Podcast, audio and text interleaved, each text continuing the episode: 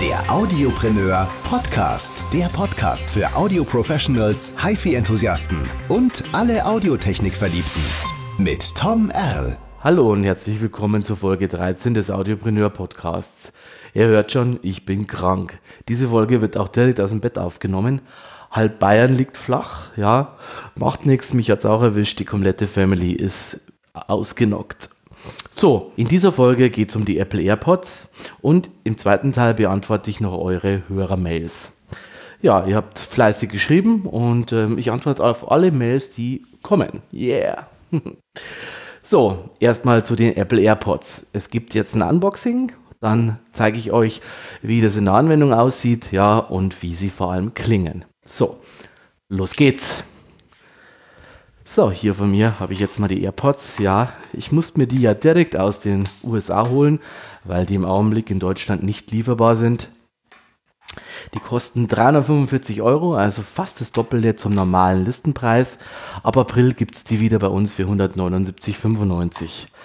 So, die Verpackung sieht wie üblich Apple-typisch recht edel aus. Ja. So, hier gibt es aber nichts zum Aufreißen. Ich entferne mal die Folie. Okay, ja, so. Was ist jetzt drin in dieser Packung? In dieser Packung ist drinnen, ja, hier ein Charging Case, ja. Das ist auch noch mit Folie verpackt und ein Lightning-Kabel unten. Dieses Lightning-Kabel ist etwas länger wie das mitgelieferte Lightning-Kabel vom iPhone. Okay, tue ich jetzt auch mal raus. Okay, so. Ich habe entferne jetzt mal die Folie von diesem Charging Case von den AirPods. Okay, so. Man kann das aufklappen, das Ding. Das macht ein schönes Plop, ja. Und dann ist dieses Case offen. In dem Case oben sehe ich eine LED, ja, die blinkt grün. Das heißt, es, dieses, diese AirPods sind bereit für eine Bluetooth-Verbindung. Bei Rot bedeutet das Ganze, das Case und die AirPods werden geladen, ja, und grün heißt dauernd leuchtend, äh, die AirPods sind voll. So. Das Lustige ist, das Case hat unten eine Lightning-Buchse und hinten, wenn ich es umdrehe, einen Schalter. Ja, mit der Lightning-Buchse kann ich das Case aufladen. Die AirPods, die jetzt im Case drin sind, ja, werden dann vom Case geladen. Das heißt, also das Case selber hat einen eigenen Akku. Ist das Case vollgeladen, ja, kann ich die AirPods circa fünfmal laden. Also aus eigenen Tests würde ich sagen, es wird fünf bis siebenmal geschrieben, aber ich konnte sie nie länger oder nie mehrmals als fünfmal laden, ja. So. Die AirPods halten dann circa fünf Stunden dauernder Musikgenuss. Das heißt, wenn ich zwischendrin natürlich aufhöre, Musik zu hören, halten sie dementsprechend länger. Aber fünf Stunden Nonstop-Genuss ist möglich. Ja, und äh, ich selber in Tests kommen genau auf diese Zeit. Also das ist nicht übertrieben, ist eine coole Geschichte. Was wieder cool ist, das Ding hat wieder so einen speziellen Bluetooth-Chip drinnen, den kennen wir schon aus den Tests mit den Beats-Kopfhörern. Extrem cooler Empfang, geht extrem weit. Ich hatte nie ein Problem mit der Verbindung ja, in meinem Test. Und insofern ist es ähm, soweit echt ein gelungener Bluetooth-Chip, der da verbaut ist. Zur Bedienung von diesen Dingern. Wenn ich die jetzt hier aus dem Case rausnehme, und äh, mir in die Ohren stecke, ja, dann habe ich, hab ich äh, zwei Möglichkeiten. Das Ding hat einen Infrarotsensor, das heißt, es erkennt, ob ich beide im Ohr habe. Wenn ich beide im Ohr habe, spielt mir das Ding wunderbar Musik ab, ja. Habe ich nur einen im Ohr, ja, stoppt die Musik. So, was ich jetzt aber erstmal mache, ist die Dinger mit meinem iPhone zu connecten. So, was ich jetzt mache, ist hier einfach nur Bluetooth einschalten, ja, und ich klappe hier den Deckel dieses Charging Cases auf. Gut, ist offen. So, und ich bekomme jetzt hier auch eine Verbindung sofort angezeigt. Ich kenne das schon von den Beats-Kopfhörern. Wollen Sie es verbinden? Ja. Eine Besonderheit an diesem Ganzen ist, diese Verbindung wird, wie wir es bei den Beats-Kopfhörern auch schon hatten, direkt über die iCloud an die weiteren Geräte auf der iTunes ID, auf der Apple ID eben weitervergeben. Ja, das heißt also, man muss die nicht alle einzeln äh, connecten und verbinden, sondern die iCloud hat das schon erledigt und ähm, ich kann an dem jeweiligen Gerät, wo ich sitze, diesen Bluetooth-Kopfhörer benutzen, was richtig cool ist. Ja, ähm, dann wird mir hier noch der Ladestand angezeigt am Display ja, der Ladestand vom Case und der Ladestand von meinen AirPods. Auch eine coole Geschichte. So zur Bedienung. Wenn ich die Dinge im Ohr habe, wie gesagt, wenn ich eines rausnehme, stoppt die Musik.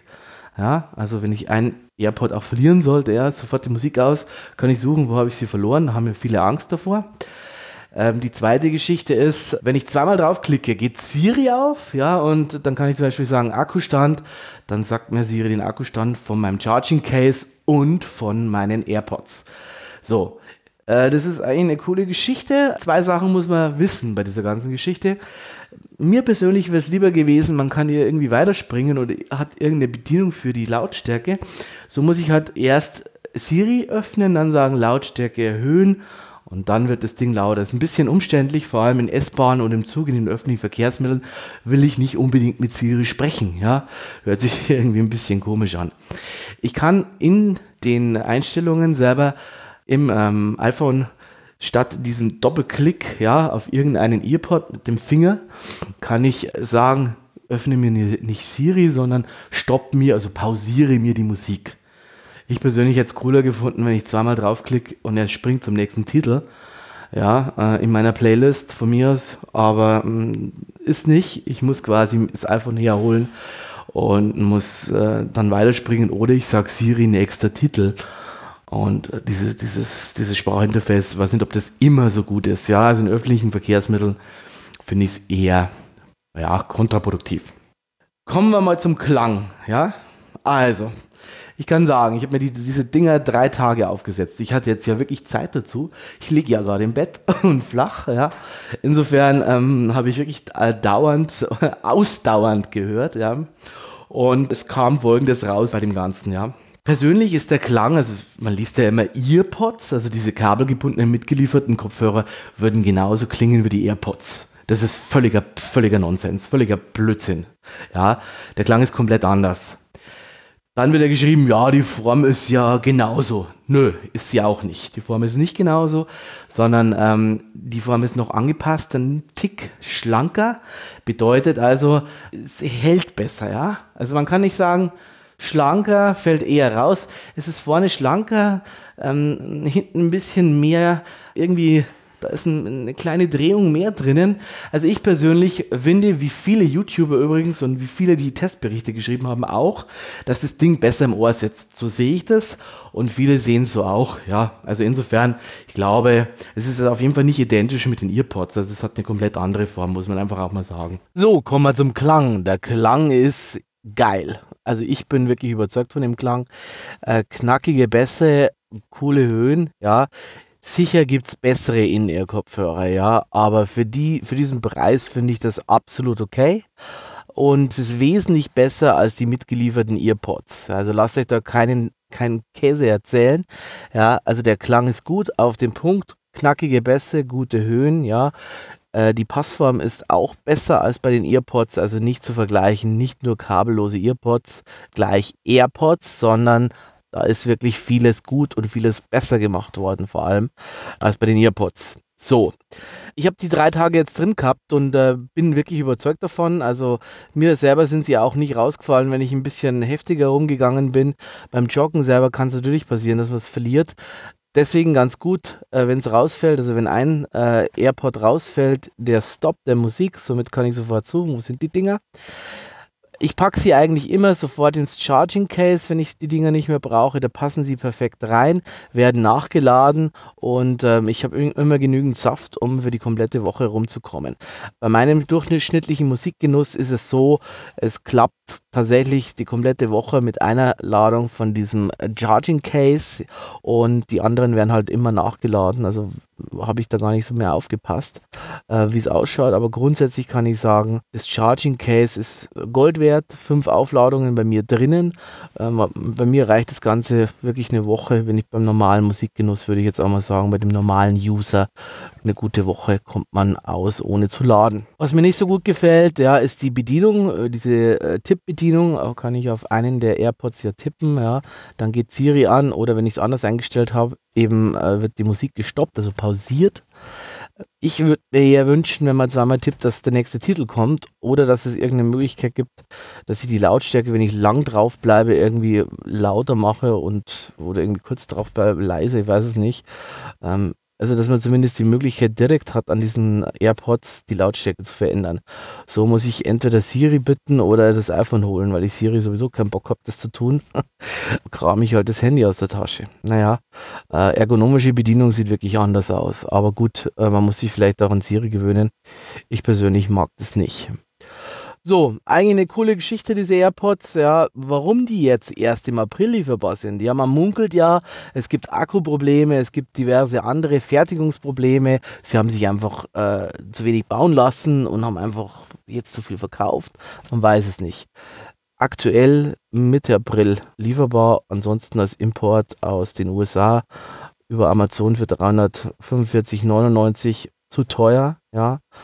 Ähm, aber wer sie gleich haben will und wem der Preis egal ist, dann halt bei Amazon holen. Ja. So, jetzt kommen wir zu dem Feedback. Yeah, ihr habt einige Mails geschrieben an mich. Äh, wir fangen an mit der digitalen Dividende. Ja, Michael schreibt, interessiert mich nicht, die haben sich doch bisher immer geeinigt. Ja, was muss man das so aufbauschen? Ja, also kommt wahrscheinlich aus Bayern, weil aufbauschen Bayern, hm, man weiß es nicht.